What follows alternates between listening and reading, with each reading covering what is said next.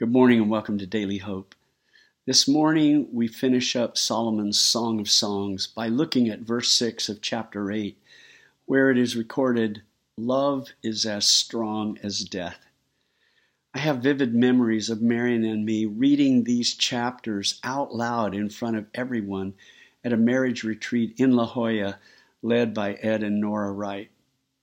We were both so nervous as we faced one another and read this sacred text.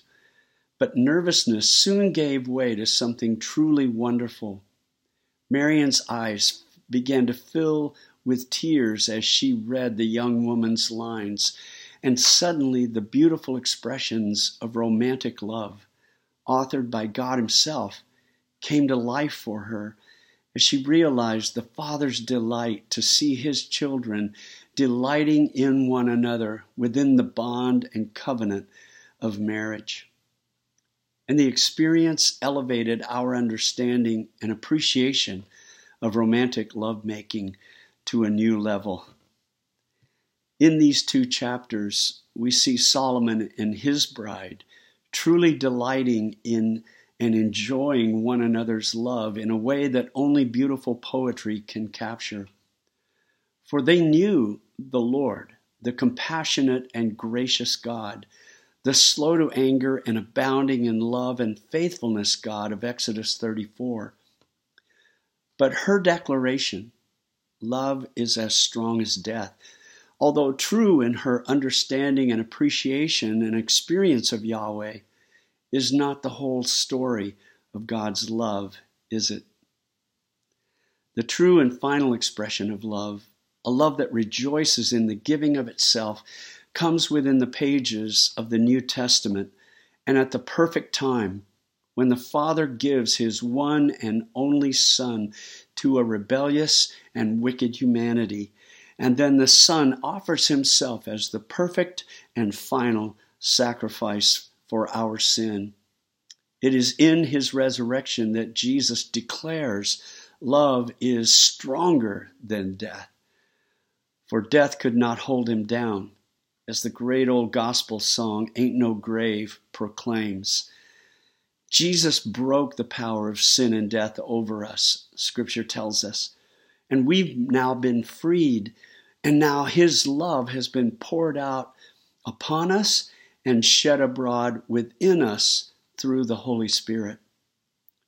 For God is love, and in Him is no darkness at all.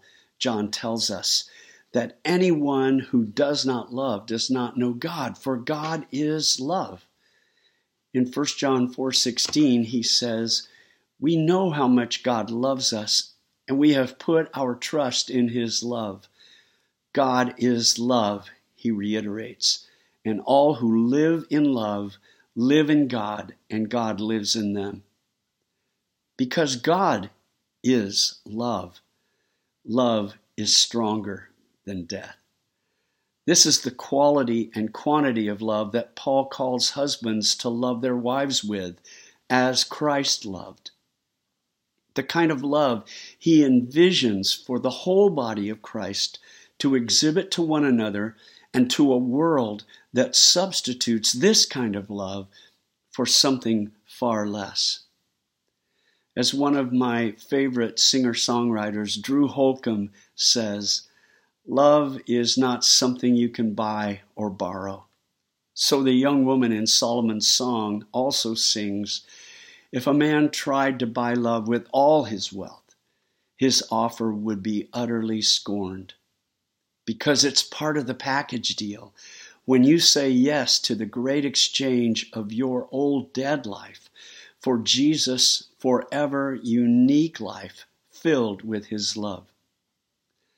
So, in reflecting back once again upon that moment, standing before the love of my life, the wife of my youth, at that marriage retreat, and hearing her with tear filled eyes say, I am my lover's, and he claims me as his own. Come, my love, let us go out to the fields and spend the night among the wildflowers. I am as deeply touched now as I was then, for love is stronger than death. For my love for her and her love for me, flowing within the river of God's love, flows on forever and ever with ever deeper clarity. And when the story of our love is rightly told by the author himself, our song will be celebrated as he sings and rejoices over us. So may God richly bless you today, church. I'll see you tomorrow at one of the services on the campus, or you can watch the service online. God bless you.